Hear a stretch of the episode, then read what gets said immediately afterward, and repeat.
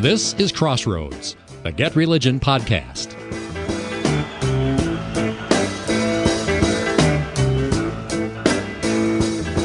Here is the headline from Religion News Service. Two evangelical seminaries sue to block vaccine mandates, citing religious freedom. This is now a national story. We're talking about two of the largest seminaries in the United States, if not the largest seminaries in the United States, Southern Baptist Theological and Asbury Theological Seminaries, are taking on the Biden administration's vaccine mandate. What are the issues of religious freedom and how are the media covering this? Greetings and welcome to Crossroads with Terry Mattingly. I'm Todd Wilken. Thanks for tuning us in. Terry Mattingly is Senior Fellow at the Overby Center at the University of Mississippi. He's author of the weekly On Religion column for the Universal Syndicate and the book Pop Goes Religion, and he's founder and editor of Get Religion. Terry, welcome back. Glad to be here. We have talked a lot about COVID vaccines and religious groups. What makes this story, Southern Baptist Theological and Asbury Theological Seminaries, suing the Biden administration, a major news event, a different kind of story? Well, these represent two of the biggest seminaries in America, if not the biggest seminaries in America. I bet if you looked them up in a chart, which I tried to do a while ago and couldn't find search terms that would find it, these are among the, the biggest three to five seminaries in the United States of America. In the case of Southern Baptist Theological Seminary, you could probably take most of the mainline Protestant liberal seminaries in America and take their student bodies and add them all up, and they wouldn't equal Southern Baptist Theological Seminary. So these are very important institutions. But from my perspective, what really matters here is that they represent bodies of people that Methodists, although the let's say the conservative side of the Methodist syndrome, the Methodist spectrum right now because of the looming division within United Methodism, but then they also represent the Southern Baptist Convention with its Ethics and Religious Liberty Commission in D.C., which has been so much a part of these discussions. But here's what's really fascinating about this to me. Once again, we have two organizations that represent the center of the COVID vaccine wars. Now, what do I mean when I say the center?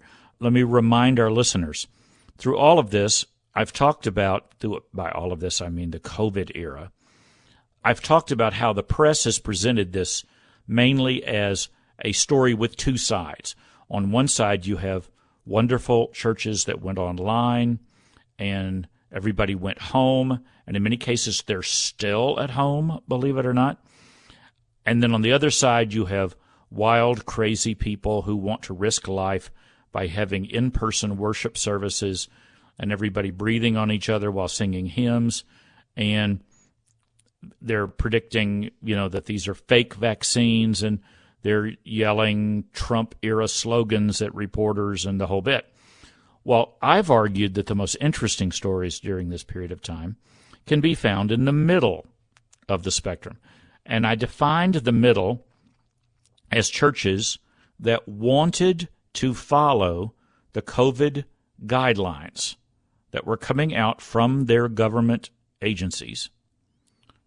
They might test them, they might stretch them, they might challenge some that they thought were unfair, but for the most part, you had people who were trying their best to cooperate with the safety regulations and proposals while still returning to some form of limited worship.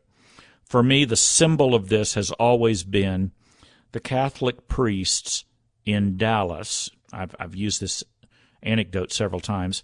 The Catholic priests in Dallas who went outside into a large lot where you're you're like 50 yards in the open in all directions, set up a tent with no sides, so just a, a shelter from the sun, and then they put a prie-dieu, a, a prayer kneeler on one side, and then the priest sat on the other side, 12 to 15 feet away, wearing a mask, and they were hearing the confessions of people who would come, kneel on the kneeler wearing a mask, in the open air, 50 yards in all directions from anyone, and say their confessions.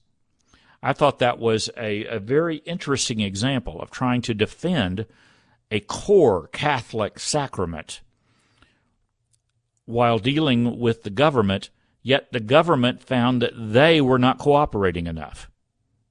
Meanwhile, you had people lining up at liquor stores, and you eventually had this come to head with a case that basically asked why are casinos allowed to open as essential services, but churches can't open for worship service, or in some cases, even meet at a drive in movie theater with people in cars for worship because they're not essential services. Now, I just gave you some extreme cases. Very few government agencies went that far and created that kind of conflict. In most cases, governments put out regulations, and then churches did everything they could to follow them. Well, what we have here in the case of these two seminaries, these are two seminaries that have advised their faculty and their students to get vaccinated. The leadership of the seminaries have openly accepted vaccination, announced they were vaccinated, and have frankly have kind of praised the vaccination process. What they're opposing is the government's ability to enforce a mandate on these seminaries as employers, forcing the seminary to either fire, lay off, suspend employment, or something to people that the seminary considers essential to their core mission of educating students and forcing the seminary into the role of enforcing the government policy. They're saying that that's a violation of their religious liberty as a religious, doctrinally defined institution. So this is really interesting because, once again, both of these seminaries have openly advocated for the vaccines. Now, let me remind you, in case for some of our listeners this sounds familiar, this is the exact stance that Daniel Darling took that got him fired from the National Religious Broadcasters. He was pro vaccine, he was anti mandate, and he got fired with gunfire coming from the cultural right. Now we have this case going to court with the government shooting from the cultural left. And my point is, in both cases, people are aiming at folks who are trying to establish a middle, a middle ground on this. By the way, some of our listeners would be interested to know that coming up here in a week, on Thursday night in a week, the date of that escapes me. Would that be the 15th? Does that ring a bell? Looking at my watch and trying to calculate like an old person here for a minute. I'll be a part of an Overby Center program at the Overby Center at Ole Miss at the University of Mississippi, where we'll be discussing why the vaccines have been such an incredibly difficult issue, both for churches, employers, government, lawyers, churches, religious institutions, etc. What made this particular issue so difficult? And one of our guests that night will be Daniel Darling. Will actually be taking part in the program live there at Ole Miss. There'll be limited seating in the auditorium, but this we hope this will be going out on Zoom or on another online method, using another online method. Well, also Ryan Burge will also be taking part along with some others. Anyway, I mentioned that because this is what has fascinated me about this case. What will courts do with people attempting to argue a position in the middle. Okay, does that make any sense? Now, what I'm curious about here is to what degree, Uh, well, let's talk about the Tennessean first. What did you find there in the Tennessean coverage of this particular story that struck your interest? Well, it struck me as a very safe story there in Nashville. And it also, I was struck that they quoted the ethics and religious liberty people quite a bit, which immediately makes this, you know, a religious liberty story. I thought, if anything, that particular story lacked some voices coming from the political, cultural, and religious left. In other words, it kind of argued here's what Southern Baptist Seminary and the ERLC are arguing, and it did a great job of presenting that, and that was that. You can't really get into this story without understanding that there's a left side of this as well, and a lot of it includes religious groups and religious organizations, and certainly religious think tanks and legal firms on church state issues.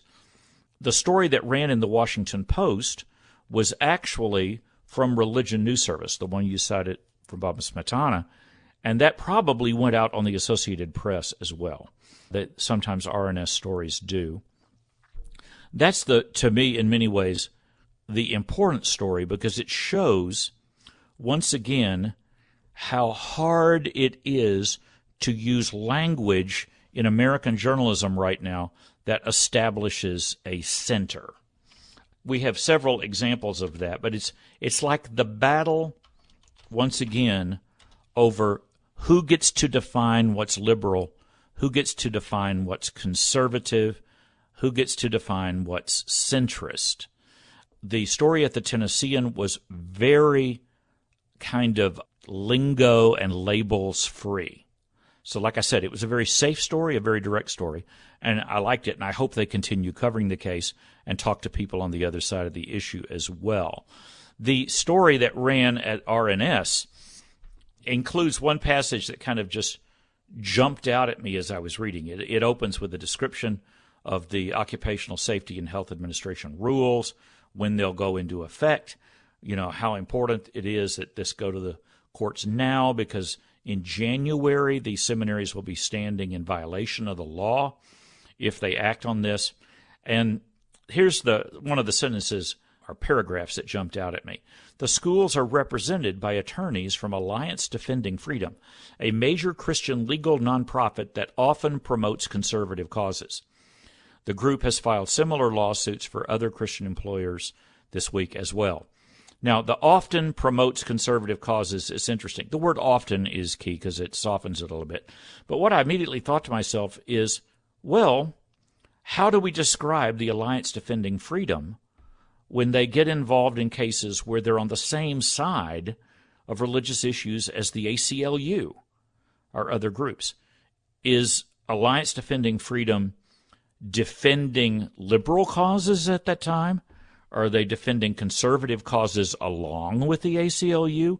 Or, once again, are we struggling to describe what's in the middle? Because in reality, what Alliance Defending Freedom is doing is trying to defend what it sees as the legal guidelines and some of the language from the Religious Freedom Restoration Act. That piece of legislation we've talked about so often that back in the Carter administration was backed by literally everybody in the field of church state studies, from the left to the right. And of course, it, I think three people voted against the legislation in the U.S. Senate.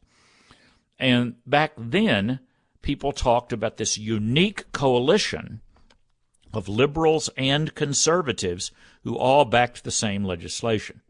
What I would have simply said is that that's what religious liberty liberalism looked like at that time.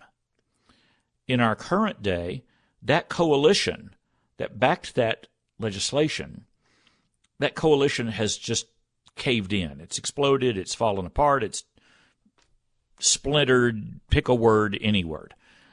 And now, mainly because of religious liberty issues linked to LGBTQ issues, the world of church state life has fallen apart, and everybody has to go with liberal or conservative because Lord knows we shouldn't be trying to explain that there are people in the middle of any of these things. I'm fascinated, as our listeners will remember, I'm fascinated by what happens when this gets to court for the simple reason that under RFRA and under normal religious liberty kind of case logic for several decades, Courts have said that the government doesn't have any right to get involved. This will be familiar to our listeners, or many of them. They don't have a right to get involved in these cases unless there's profit, fraud, or clear threat to life and health. I'm going to be very interested in seeing what happens when this gets to court and people, judges, lawyers, start asking questions about the government should be able to take extraordinary action in this case because the vaccines represent an attempt to limit negative effects in a clear threat to life and health. At that moment, it will be very interesting to see how the Alliance for Defense of Freedom and other of these, let's call them old liberal law firms, because they're defending the old liberalism, First Amendment liberalism of RFRA and of that coalition back from the Clinton years. At which point you can ask yourself, was the Clinton White House conservative when it backed those things, or was it defending what it considered a liberal approach to the First Amendment and the freedom of religion. I've always heard that accurately called as a liberal stance. Yet now, when people start defending it, we constantly hear it referred to as a conservative stance. At the very end of that story from RNS, there's another paragraph that punched my buttons that says Alliance Defending Freedom, which focuses on protecting the religious liberty of Christians, well, actually, they defend the religious liberty of lots of other people. In cases that would be easy to find with a search engine, they've been defending Muslim rights, for example, in American prisons, and Jewish rights, Orthodox Jewish rights in prison, etc. But back to the paragraph. Alliance Defending Freedom, which focuses on protecting the religious liberty of Christians, has also represented churches that challenged COVID 19 restrictions on large group meetings during the pandemic. Well, that's half right. Once again, you had challenging the restrictions as in rejecting them and ignoring them. And then you had religious groups that attempted to live with the restrictions and accomplish what they could accomplish under them. And those are precisely the kinds of groups that Alliance Defending Freedom had been doing legal cases advocating their rights. So once again, Alliance Defending Freedom, for the most part, has represented churches and groups in the center of this discussion. They haven't been defending the churches that just rejected COVID altogether, said we can do whatever we want, et cetera, et cetera. They've been trying to defend groups like these seminaries that have tried to take some sort of stance in the middle. Terry, should reporters then, following up on this nationwide story of Asbury and uh, Southern Baptist Theological, should they be calling the presidents of other large seminaries, or as in the case of my church body, we have we operate two seminaries, not large but combined. They're slightly respectable sized student body, or perhaps even the leaders of denominations or the representatives to say, "Hey, where do you stand on this? You are an employer. You have more than hundred employees there." Uh-huh. Uh, do you believe, as does Albert Mohler, publicly saying that he does not want his seminary turned into an arm of the govern- government? Now, see, there's a really good question. What other seminaries in America, maybe other than a couple of Southern Baptists, how many of them have more than 100 full time employees? Stop and think about that for a second. That's a pretty large bunch of full time people. Most seminaries will have faculties in the neighborhood of like 30 or 40. Then you get into administrative staff. There might be some others that hit 100 but there won't be as many as you think. Most seminaries today are quite small. To me, the question is what about Christian colleges and universities? And that's one of the places I think they should go. I also think it would be interesting to know how the Council for Christian Colleges and Coalitions are feeling about this. Another group I would check in on would be the Church of Jesus Christ of Latter day Saints which, needless to say, has some large institution and has fabulous lawyers, including, I think, some who work for the Alliance for Defense of Freedom and some similar groups. By all means, reporters need to be checking in at this point with other church state groups. And once again, I'm trying to avoid liberal and conservative labels, but let's just say, let's just say church state groups whose donors are primarily coming from the religious conservative side of the spectrum and church state groups whose donors are primarily coming from the politically liberal and legal side of the world. Microsoft, for example, or maybe Apple or some others, and, and other Ford Foundation and other groups like that. It's it's sad that we have to talk about church state issues in terms of left and right when I, I know I keep saying this, but it's very important.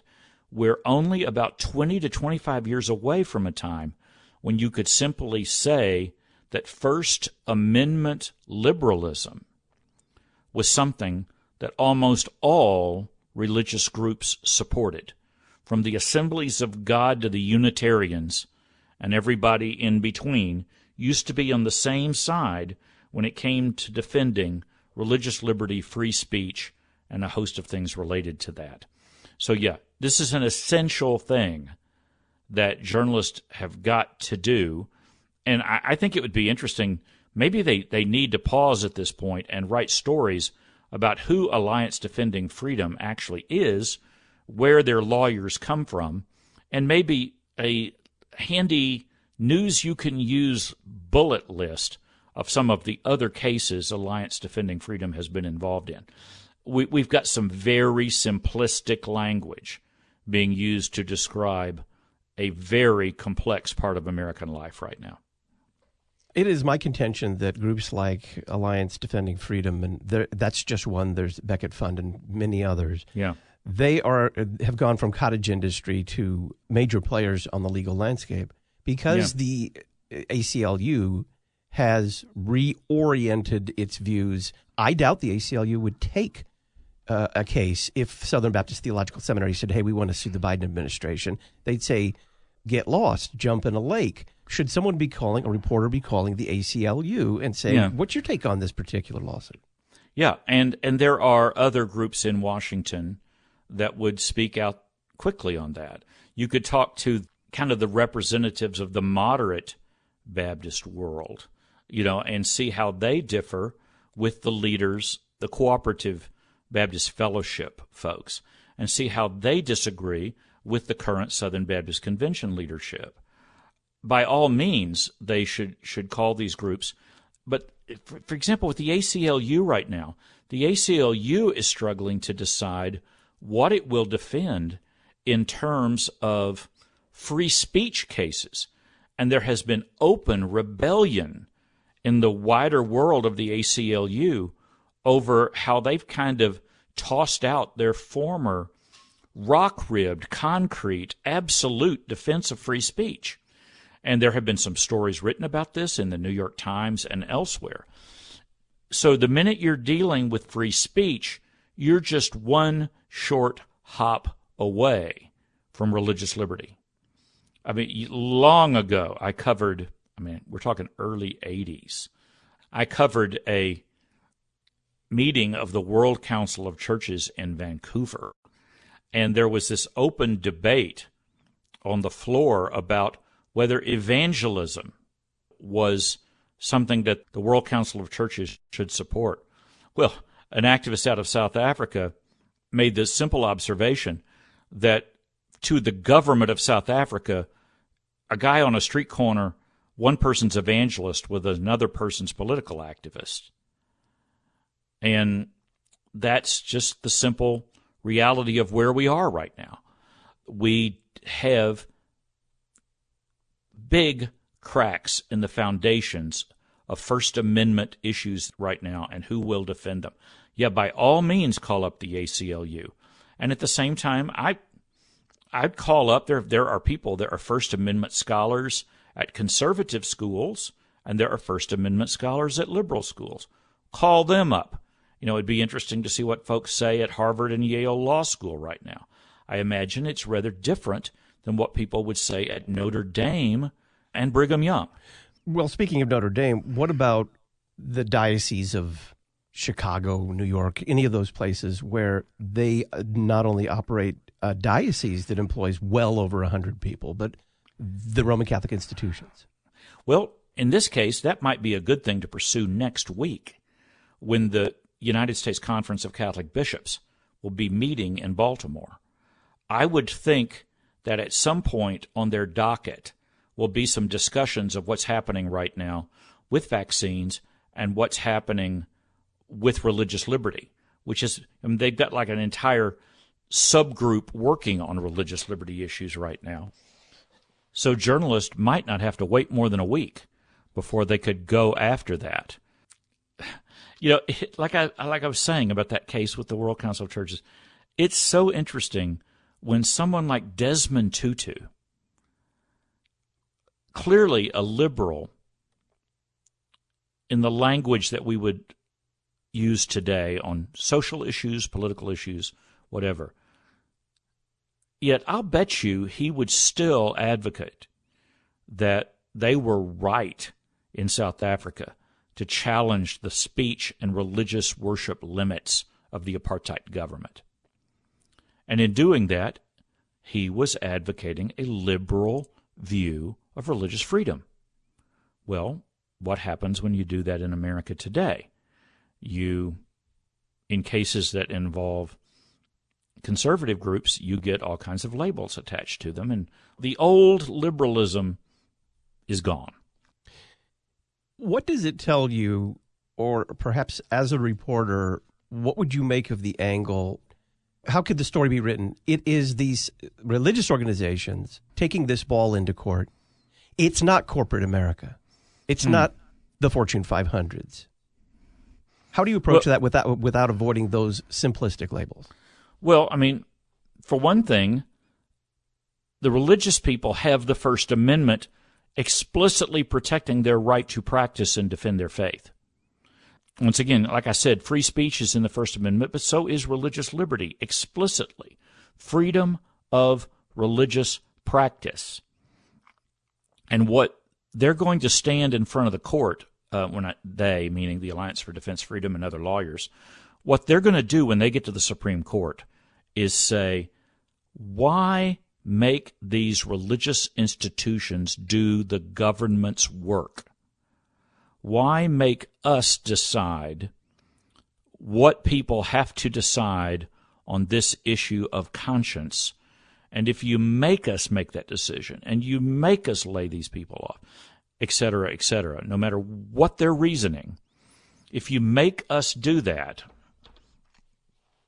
how in the world do we continue with our work here at the seminary? How do we handle our job? So, with about a minute here, have the media done a good job making this simple distinction? Southern Baptist Theological Seminary, Asbury Theological Seminary, they're not anti vax, they're anti mandate. No, they haven't done a good job at all. And like I said, from day one, for the most part, we have had people with a left and a right with no attempt to find the truly interesting stories that re- are groups that are attempting to cooperate with the state as far as they can within their conscience. They're not rejecting the vaccines. They're not rejecting regulations. They're trying to do everything they can with their work inside of them. That's the interesting ground, and that's the stories that are getting told in a few cases, but they're not getting told very often, for sure. Terry Mattingly is Senior Fellow at the Overby Center at the University of Mississippi. He is author of the weekly On Religion column for the Universal Syndicate and the book Pop Goes Religion, and he's founder and editor of Get Religion. Terry, thank you very much. Glad to be here.